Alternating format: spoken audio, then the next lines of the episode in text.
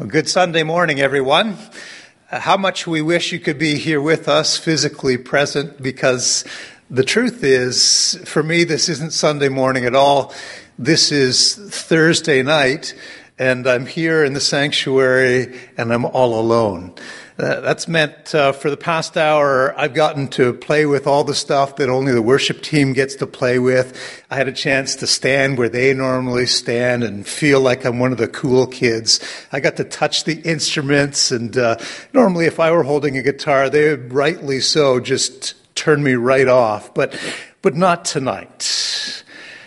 But how much richer and how much fuller and how much better it would be to be here together. And that's the day that we long for, and that's the day that in so many different sectors of society we know is coming. And until the day comes, we hope. That's the important lesson we're learning together in these opening days of the new year. We're learning the lesson of hope. Hope is the anticipation of good. It's not just optimism. Optimism is not a bad thing. It's the tendency to believe that things will turn out well, but that's not hope. Hope comes from elsewhere. Hope comes from someplace deeper. Hope is the conviction that with God in your life, your efforts have meaning to them. No matter how the situation turns out, that there is purpose and significance to your life. Hope we're learning, and we started this last week, requires three strands. It requires imagination and desire and belief. And as we begin, I'd love to have you begin with me by imagining that you're a person of hope. Uh, that's how it starts. If you want to be a person of hope, it starts by imagining what that would look like. Let me give you an example. Tom Moore Tom is a 99 year old man. He had hip surgery last year, and he decided that he would combine his own rehab with fighting COVID. And he would do that by walking 10 lengths a day of his little garden and inviting him to sponsor, inviting people to sponsor him in that activity. And his goal, his plan was to maybe raise about $10 per length and, and somehow get to $1,000 raised to aid in the fight against COVID. But somehow, somehow the thought of a 99 year old World War II vet who had broken his hip and recovered, walking to help other people, somehow it just caught people's imagination. He'd hoped to raise $1,000. At last count, he'd raised over 650,000 donations for just shy of $23 million. You could say he overshot by just a little bit. But, but here's the thing you will never do more than you hope to do if you don't begin at least to hope for something. So let's start with that, with that act of imagination. A hope that doesn't give up, a hope that says we will find a way and it will not be stopped. Imagine that you're the kind of person who can look at pandemic and recession and fear and isolation, can look them square on in the face of uncertainty, convinced in your soul that God will be at your side and that better days lie ahead. Can you imagine that? Imagine being so filled with hope that other people catch inspiration just by being around you. Imagine you wake up in the morning eager for the day. Imagine you have a hope that won't give out. About 50 years ago, a football player, a man named Joe Namath, wrote a book called I Can't Wait Until Tomorrow because I Get Better Looking Every Day. Joe's about 80 years old now. And if he's looking forward to tomorrow, it's, that's probably not for that reason anymore. I get better looking every day. But imagine when you go to bed at night that you can't wait to hop out of bed tomorrow because you're convinced that God will be there with you. Imagine your life is, is so filled with noble goals and wonderful hopes and, and significant plans. And you celebrate your victories and you learn from your failures. And you're never going to get stuck in the past because the future is always there and it's calling you by name. And when you do all of that, Imagine yourself as the person of hope who holds that hope so vividly that it just aches. You ache for it. And you actually realize as you ache for it that there are little things that you could do in your life to edge and nudge yourself in that direction of being a person of greater hope. And as you do that, let me remind you of the prayer that we're offering up together in this series. It's from Romans 15 and verse 13. You might want to pray, you might want to pray these words along with me. May the God of all hope fill you with all joy and peace as you trust in him so that you may overflow with hope by the power of the Holy Spirit. Well, today in our service, I'm excited about this. We're going to weave together learning from God and responding to God. We're going to use music because music has a way of imprinting in our bodies and in our hearts and in our memories the things that we are contemplating with our minds. And so rather than just one long message, we are going to reflect and then celebrate and sing, and then reflect some more and celebrate and sing. And the first song that we bring this morning is, is actually based on an ancient and a powerful set of words. It comes from the Heidelberg Catechism. Listen to these words What is our hope in life and death? Christ alone. Christ alone. Who holds our days within his hands? What comes apart from his command? And what will keep us to the end? the love of Christ in which we stand. Sing hallelujah. Our hope springs eternal.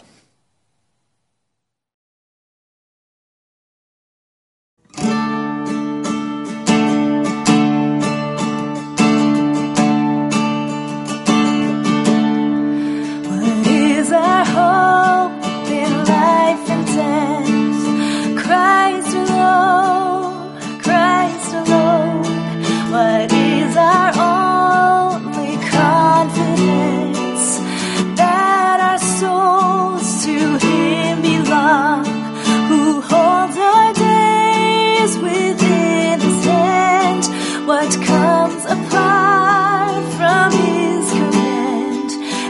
word will keep.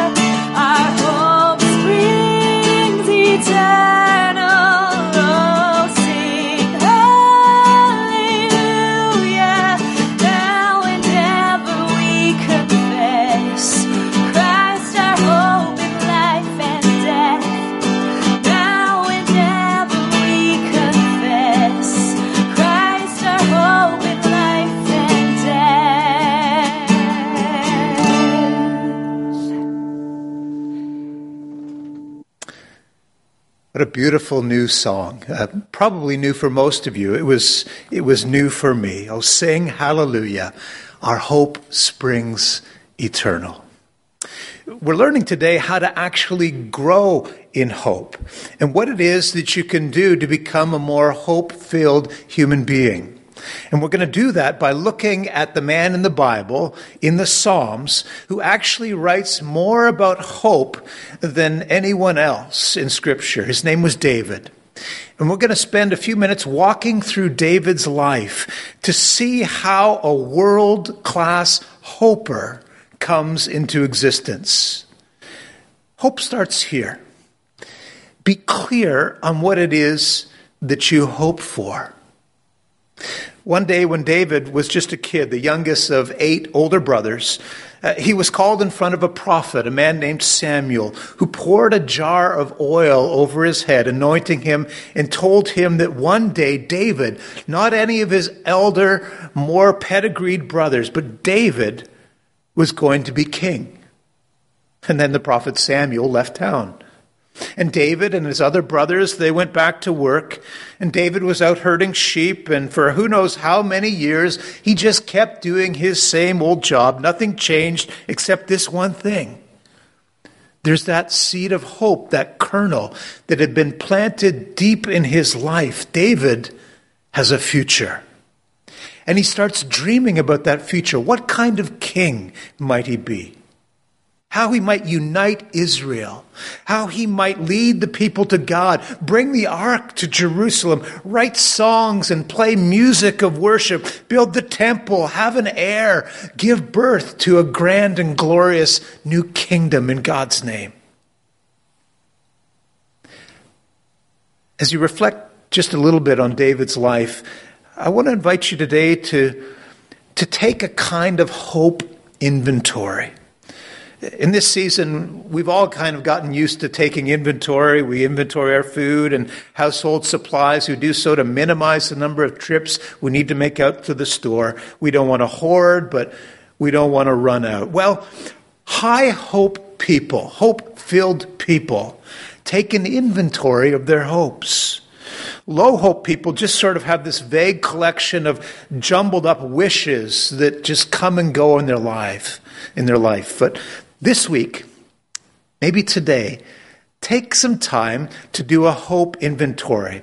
Start by listing out the things in your life that you really hope for. Not the things that you think you ought to have, but just be honest.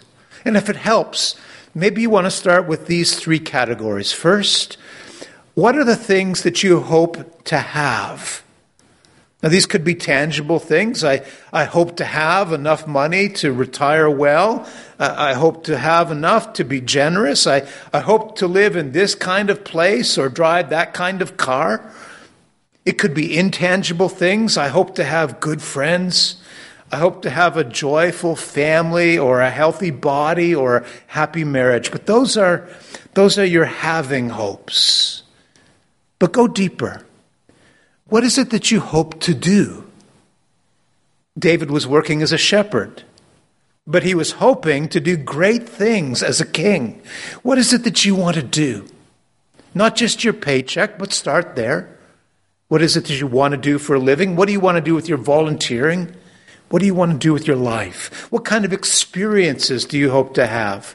What kind of things do you want to engage in, in travel, in play, in vacation? All that stuff matters. It matters to God. What is it that you hope to learn? What skills do you hope to acquire along the way? So, what is it that you hope to do? And here's the third thing what is it that you hope to become? Maybe you hope to be less fearful, or more honest, or more wise, or more compassionate. Maybe this whole season, the life of our world is teaching you to be more patient. Feel free to give an elbow to somebody who's sitting next to you if you're not alone. Maybe you hope to be a better truth teller, or freed from addiction, or someone who, someone who expresses more servanthood around the house. Feel free to elbow somebody again. What is, it, what is it that you're hoping for in your relational life, your physical life, your spiritual life? Do an inventory of your hopes. Great hopers have great goals for the future. They don't, they don't just drift. They're always pressing on, to use Paul's language. They press on towards the mark, towards that high calling in their life. And I want to encourage you in this. Write it down. Write down what you want your future to look like. What is one step, having written it down, that you could take today that would move you, that would nudge you forward into tomorrow? Hey, and if you want to, put that in the chat if you have that feature available to you. Inspire somebody else with that. And when you consider all of this, I want you to listen to this scripture, these verses from Peter chapter 1, verses 3 to 7. This scripture that powerfully reminds us that it's God who gives birth to these kind of hopes in us. 1 Peter 1 says this Praise be to the God and Father of our Lord Jesus Christ for in his great mercy, he's given us new birth into a living hope. He has done this through the resurrection of Jesus Christ from the dead into an inheritance that can never perish or spoil or fade. This inheritance is kept in heaven for you, who through faith are shielded by God's power until the coming of the salvation that is ready to be revealed in the last time.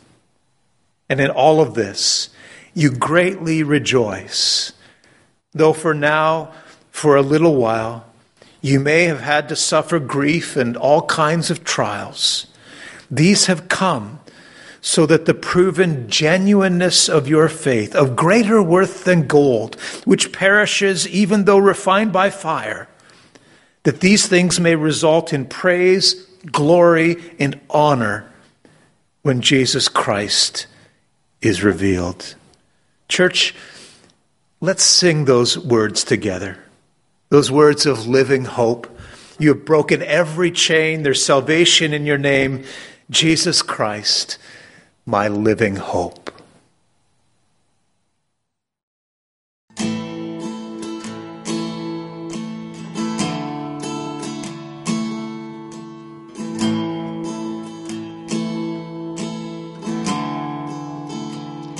Who could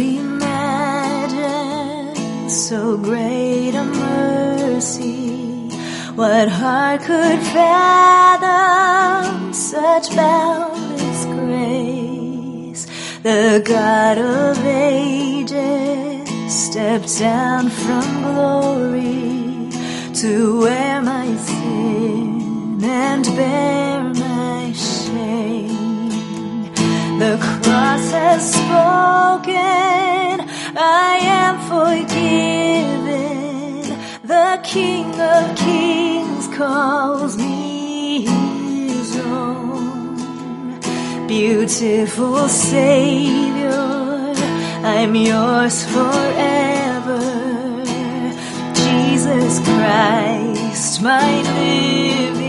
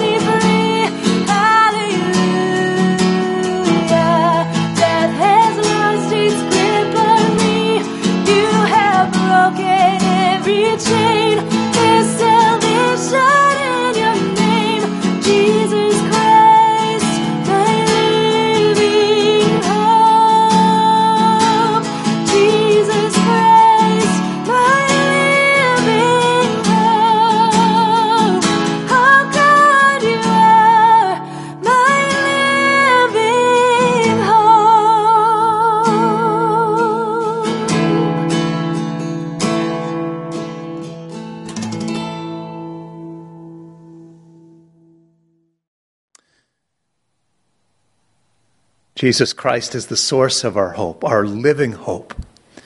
But there is a role in becoming a world class hoper that you and only you can play.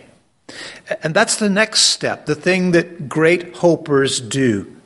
They take responsibility for cultivating and seeing those hopes flourish in their life. A hopeful person is somebody for whom hope has become a habit. Hope as a habit. And you know these people because you want to be around them in times of crisis. Their hope isn't fickle, it doesn't come and go, it's solid. It's kind of like a thermometer reads a temperature, but a thermostat sets the temperature. These people use hope as a thermostat. They set the level, and it has a way of warming the people around them. One of the most famous stories about David is his encounter with an enemy named Goliath. Now, Goliath, if he had done nothing else, we know he had done this. He had absolutely shattered the hopes of Israel. But then comes David, and he whispers to his older brother Eliab, I can take him. Now, what's striking is Eliab didn't say, Go get him, David. I'm so proud of you. Way to go, little brother. We're with you. No, he says, You can't beat him. That's Goliath. Who do you think you are? Stop running off at the mouth. Go home, David. I promise you this when you dare to have hope, you will find a lot of people who tell you what you cannot do. And I don't know why, but there's just something about moving forward with big plans, with great dreams and high energy that brings out the naysayers. It didn't stop David. And David just starts telling other people, I can take them. And word gets to King Saul, but Saul's not that hopeful either. King Saul tells David, says, You are not able to go out against this Philistine and fight him. It feels like every soldier in Israel's army has lost hope. And they've lost hope for an important re- reason. Remember, hope involves three elements imagination, desire, and belief. Could the other Israelites imagine Goliath being defeated? Sure. Did they want Goliath defeated? Absolutely. Did they believe that, that, that, Goliath could be defeated? No way. I mean, that's what they lacked. That's why they didn't have hope. It's why they, why they couldn't prevail. They didn't believe. And why is it that David continues to believe that he could do it when all the older, bigger, more mature, and experienced men told him it could not be done? Because he had learned hope. David talks about this. He tells the king about it. About those days when, as a shepherd, a lion or a bear would come and carry off one of the sheep, and he went out after it, struck it down, rescued the sheep. He wasn't just there guarding sheep, he was growing hope. And he doesn't tell Saul, Listen, I learned that I could defeat lions and bears. Listen to what he says 1 Samuel 17, verse 37. It was the Lord who rescued me from the paw of the lion and the paw of the bear, and he will deliver me from the hand of this Philistine. I mean, folks, the truth is this. You can, you can hear somebody say a hundred times, God is faithful. You can replay this message again and again. You could read it a hundred times in a book, but you will never come to really believe it, to live it in your bones until you've lived it in real life. There's a big difference between hoping and just wishing. Wishing doesn't cost you anything. Hope includes the joyful embrace of my responsibility. Hope pushes me. Hope energizes me. Hope acts. And therefore, hope grows. One of the secrets that high hope people know that they practice is that they are constantly imagining and wanting and believing, but then proactively moving forward towards the things that they want and that they imagine and that they believe. Now, That doesn't require always some big, dramatic, life changing steps. Mostly, it's learning how to add a little bit of hope to the ordinary challenges of life, like, like David the shepherd did. Maybe you're, you're struggling with working from home. Temptation is always to procrastinate, to give less than your best. Maybe the goal is to spend 15 minutes joyfully, joyfully interacting with a coworker online tomorrow. Or to spend one solid hour free of all other distractions, focused just on the task. Maybe you've been laid off altogether. A lot of people have. And you're tempted to lose hope. Maybe you commit to this I'm going to spend an hour on the telephone, networking and making connections that until I find full time work, finding full time work will be my full time work. Maybe you've been physically lethargic. A lot of us have. And a lot of people are wrestling with it. You could spend an hour walking outside today. You can do just that. Maybe it's a tough parenting challenge. This season is tough on everybody. but I have to say, it has probably been a killer for parents with young children. Let me tell you, if you're a single parent right now, oh my goodness, it just feels impossible some days. You're facing financial challenge, your job challenge, health challenge, you're elderly, you're vulnerable, you're single, you're alone. It's really, really hard. And you're not crazy for thinking so. Don't despair, though. You're not alone. Right there at your side is a God who rescues from lions and bears, who's there with you when you confront giant foes, and he'll be with you too. It was in, in those everyday trials when nobody was watching, in the unglamorous job of working as a shepherd that David was learning to cultivate hope, becoming a world class hoper, maybe just doing it one bear at a time. It can be it can be a helpful thing, you know, to name your commitment to growing in hope. So I want you uh, I want to invite you to listen to this song, to listen to these words to sing along because most of you will know these words. But as you sing them, to use them as a commitment, a chance to say to God, I can't do this on my own, but you and I, we can do it together. And I'm committed to seeking your help, and together we will grow in hope. So here's the song Great is thy faithfulness.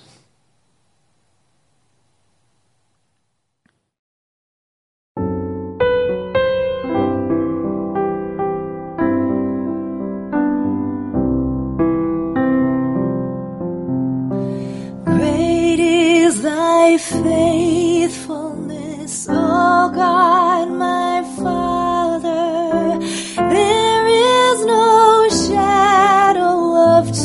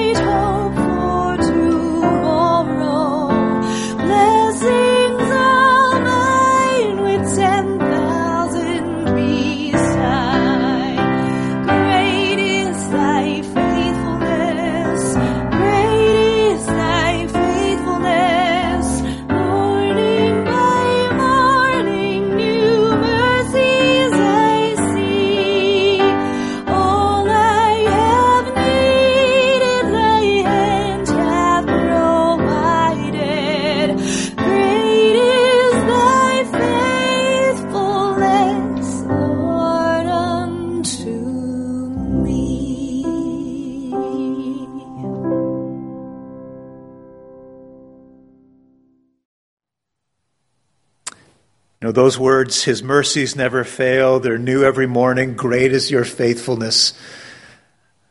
Those were first the words of Jeremiah. He sung them, and then all of Israel learned to sing them.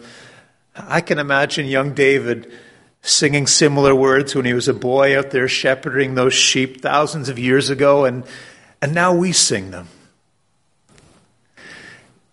I was thinking earlier today, uh, I'm an early riser. I, I miss those early Sunday morning services, you know, the ones where the worship team get here at seven o'clock and they start warming up and tuning up and rehearsing and people start to arrive at eight o'clock and by nine o'clock we get going in worship. Hey, a shout out to everybody who would normally be here for the 9 a.m. service. It's a marvelous, really tightly knit group. And as we experience and join and worship, it just, it just feels like family. And those who lead us in worship, they feel like our friends. And maybe this is like an odd analogy, but it's kind of like if you ever go to aerobics class and they're cheering you on. You're doing the aerobics, but they're cheering you on. They're cheering you on. So up here right now, there's, there's Edmund and Abby and Adam and Bashar and Rochelle and Allie and Wanda and Sarah and Jonathan and Job. And on goes the list. And we just want to say we miss you all so much. And on behalf of the church, we want to say thank you for what you do. That God uses you to breathe life into each of us. I mean, that's our hope that that happens for you week by week, and that it even happens over, over this online connection. Worship is not a musical performance. It's an essential part of a life of a hope filled person. But learning must always lead to worship. Because if we're learning about God and if we really believe it, we can't help but cry out at some point, Great is thy faithfulness, O God. And worship, on the other hand, shouldn't really happen without learning, without our minds being fully engaged. If it happens without it, it, it just becomes, I don't know, chasing after an emotional experience, one sort after another after another. And we have the chance to combine learning in our minds and worship in our hearts. And, and oh my goodness, uh, a primary gift that God uses to grow hope within us is the gift of gathering together for worship, of being surrounded by people who lead us and inform us and encourage us. Sunday by Sunday, the people who gather here or an online community Wednesday nights, the people who join together in prayer, in our small groups, those who are fostering mentoring relationships, they build relationships of hope. David had one of those relationships in his life. He had a friend named Jonathan. Jonathan was actually the son of old King Saul. He was the heir of old King Saul. Jo- Jonathan should have been, by all rights, the king himself. But instead, we're told this that one day Jonathan gave to his friend David the royal robe and his own tunic and his own sword and his own bow. Why would he do that? I mean, it was a very clear, very memorable, symbolic way of Jonathan naming David rather than himself as the future king. It's one of the most breathtaking moments in all of the Old Testament. It's an unbelievably noble sacrifice, not something you would ever see in Game of Thrones. Jonathan does this. He says, David, when I look at you, I see a king. I see my king. When I look at you, I see God's anointed, and that doesn't bother me. I'm not jealous about it. I celebrate it. David, my friend, I want you to always remember who God made you to be. And every time you wear this robe, every time you hold this sword, I want you to remember and never settle for anything less. Can you imagine how that would have impacted David? They were young friends when all that happened. Very shortly after, they were separated by circumstances. In fact, David would never see his friend Jonathan again. Jonathan would die relatively young, but that friendship, it marked David to the end of his life. And I wonder sometimes how often David, through the years, might pull out that sword when he was alone, or when he was on the run, or when he had a great victory, or when he repented of a great sin, that he didn't just pull out that robe and drape it around himself and remember what his friend had called out in him. And I think about the contrast between his older brother Eliab and Jonathan. And it's just amazing, you know, the, the man who was born to be David's brother became his rival. And the man who was born to be his rival became his brother. And the friendship of Jonathan, it grew hope inside David. So here's the first thing to do, the first takeaway from that part of David's story. Think about who the Jonathans are in your life. Identify them, do it by name, and if you can, thank them today. Tell them to take really good care of themselves because you can't afford to lose them. Let them know what they mean to you. Maybe you're thinking, I, I don't know that I've ever really had a Jonathan. Or maybe you're also thinking, you know what? Maybe I could be like a Jonathan for someone else. In either case, what a great opportunity to do that here. Over the course of the next few months, not today, but in future weeks, we want to profile some of those David and Jonathan relationships, those mentoring relationships. I think you'll be encouraged by their stories. But until we get to those, I, I wonder if you could start by deliberately contacting one person this week, somebody with whom you wouldn't normally have a reason to be in touch. And do it for the simple pers- reason of encouraging them, of, of whispering a word of hope into their lives. There may never be another season in our lifetime when people appreciate or need encouragement and hope as much as they do right now. And who knows, that person might even be right next to you in the room. You know, we sometimes talk about MCBC being a three chair church. That idea comes from Psalm 78, where the psalmist says, Those things that our ancestors passed on to us, we will not neglect, and we in turn will pass them on to our children. It's our dream for a, a healthy, high functioning church. That there is always a place for those who came before, and that there will always be a place for the now. This is our day, but but then there are those who will come after us, and we want to make absolutely sure that there is a place for them. And how do we make sure that things get passed between the chairs, that nothing gets neglected? It's one of the best parts of, of what it means to be a multi generation church that, that anyone can be a hope passer. It's not just other people sometimes it's you. You are a receiver and you are a giver. But you know, as good as that is, there's something even better. And here's the next step in growing hope invite God into the conversation, bring God in. Uh, maybe that sounds kind of trite, but it's amazing how often we don't do this. When David was young, the prophet Samuel anointed him, and Saul the king employed him. And the army loved him, and people sang songs about him.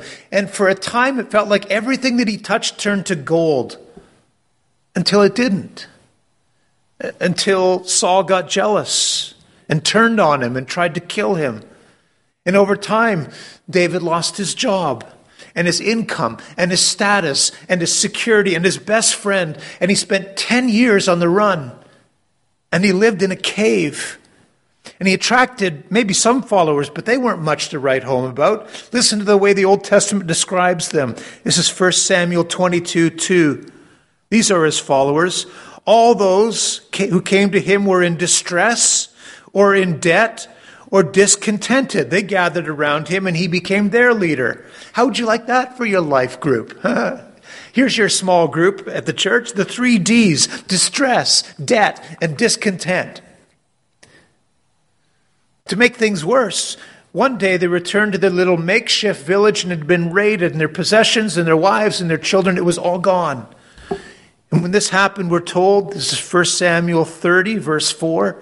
So David and his men wept aloud until they had no strength left to weep.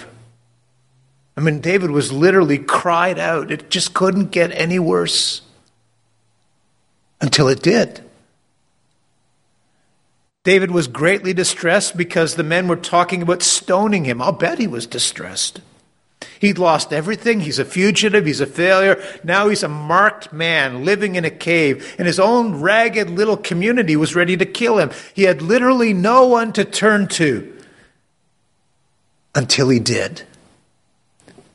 One of my favorite statements in the Bible is this 1 Samuel 30, verse 6. If you have your own Bibles, turn to that because this is one to underline. 1 Samuel 30, verse 6. But David encouraged himself in the Lord. I mean, we really should pause here. What do you think that moment was like for David? What kind of thoughts do you think were running through his mind? What, what do you think David imagined his future as being? But David encouraged himself in the Lord. One of the things I've learned about myself, especially in this last season of life when, when I have faced maybe more challenges than I have in any previous season, is that if I'm not careful, I can actually discourage myself in the Lord. I go to God when it's time to pray and and all I do is rehearse the ways in which I'm inadequate. And listen, God is never a God of discouragement. The text doesn't say then God discouraged himself in the Lord and God was glad, because God likes it when we grovel. I mean, God can, can bring painful thoughts to mind, the conviction of sin, and, and sometimes those deep prophetic words of challenge that we need in order to work for justice and goodness. But, but God's desire is never to bring despair. So let me ask you do you find yourself getting more or less easily discouraged these days? Because here's the lesson that the great hopers have learned. When the peace of Christ is really reigning in my heart, not just a song that I sing, uh, not just a sticker on my Bible, but when the peace is really reigning in my heart, I don't get discouraged so easily. So let me encourage you to do this to take time in this season Many of you have more time now than you've had before and that you will likely have again. Take time to be aware of your thoughts. Maybe don't try and fight them or control them, just be aware of them. Are they bringing hope into your life or are they robbing you of it? And then just try this invite God into your thoughts. I mean, each day as you ask yourself, Am I getting more discouraged or more hopeful, be honest about it, your level of hopefulness. But if you find discouragement is a problem, remember this that God's desire is not despair. That you, right now, in your little cave, can do what David did in his. You can invite him in. Encourage yourself in the Lord. Invite him in. I don't want you to miss this moment. In fact, I think this would be a good moment just to stop and try that, to do it right now, to encourage yourself in the Lord. The beautiful words of Psalm 42 Why, my soul, are you downcast? Why so disturbed within me? Put your hope in God, for I will yet praise him, my Savior and my God. As you invite God into your life right now, we're going to invite Rochelle, and this is this is a really significant opportunity for you and for her. One of the new songs that she has written as part of the album, due to be released very soon, is based on those very words from Psalm 42. Entitled, O my soul, listen to these words Be secure and grow confident, O my soul, for your Father's arms are open, and beloved is your name. O my soul, find rest in his embrace. Invite God in.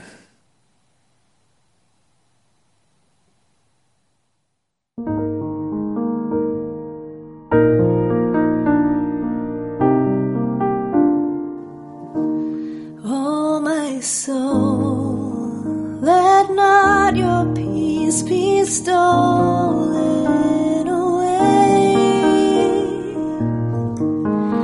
Let not despair take root. Be not downcast within me, oh my soul, for the goodness of the Lord pursues you now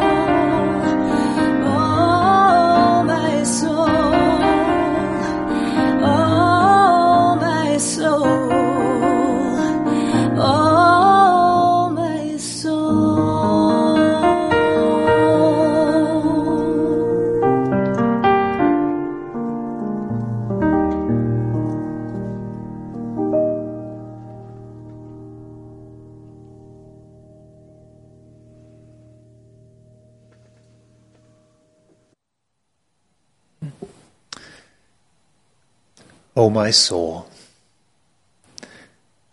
Find rest in his embrace.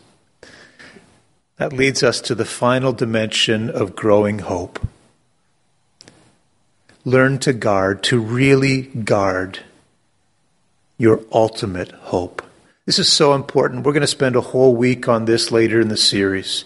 I don't just mean hope for tomorrow or next week or next year, hope for this relationship or that area of your work, but your ultimate hope. What is your ultimate hope? What is it you place your deepest hope in? One of the greatest statements written about David is actually found in the New Testament. This is in the book of Acts in chapter 13. In 13, verse 36, it says, Now when David had served God's purposes, when he had served God's purposes in his own generation, he fell asleep and he was buried with his ancestors, and his body decayed. David had his day. He had his day when he was young and full of promise, and when he was an old man, and he got some things right, and he got some things terribly wrong, but he had served God's purposes. You can do that. In fact, you can put your name right into that verse. You can say, Now, when Larry or Suresh or Jose or Stella or, or Junior or, or you, when you had served God in your generation. Hmm. You may know in the New Testament, one of the most important titles given to Jesus is that he was the son of David. Interestingly, that's, that's not a distinction given to anybody else in the Bible. Jesus is never called the son of Moses or the son of Abraham. Why the son of David? It wasn't because of David's giftedness and it wasn't because of his moral track record. It's because it was a title of hope. For one glimmering moment under the reign of David, the people of Israel were united and they flourished. And after that, it all began to fall apart. After his son Solomon came to the, throne, came division, and then exile, and then darkness. David was that one brief shining moment, and Israel never forgot. Hmm. I can think of a day, yeah, a kingdom in our day, a kingdom of unprecedented joy and success which one day was plunged into darkness. I can think of those days when the, the opponents came to town, but the presence of the raptors appeared to them. and the glory of the raptors shone around them, and they were sore afraid. I can think of the day that the raptors wore the crown. But then in the next season came darkness and losing and weeping and gnashing of teeth, but only for a season. You know, the Greek word for crown, the word in the Bible is the word Stephanos, from which we get Stephen or Steph. The crown will return. This one is true. You can look it up. The glory will return. It's gone only for a season. This is not the last dance. Israel would look back and dream their dreams to think one day we'll have a king like that again. One day the glory will come back. King David wrote this at the end of his most famous psalm. He said, The Lord is my shepherd. I will dwell in the house of the Lord forever. Now, that's not just hope, that's ultimate hope. That's what we'll call in this series later on our blessed hope. Hope is so powerful when it's clear that you will not get what you're hoping for, and that day will come. And the question will be but what have you put your ultimate hope in? It's David in the Psalms who told his own soul, Put your hope in the Lord. Surely goodness and mercy will follow me all the days of my life, and I will dwell in the house of the Lord. I imagine David was probably an old man when he spoke those words.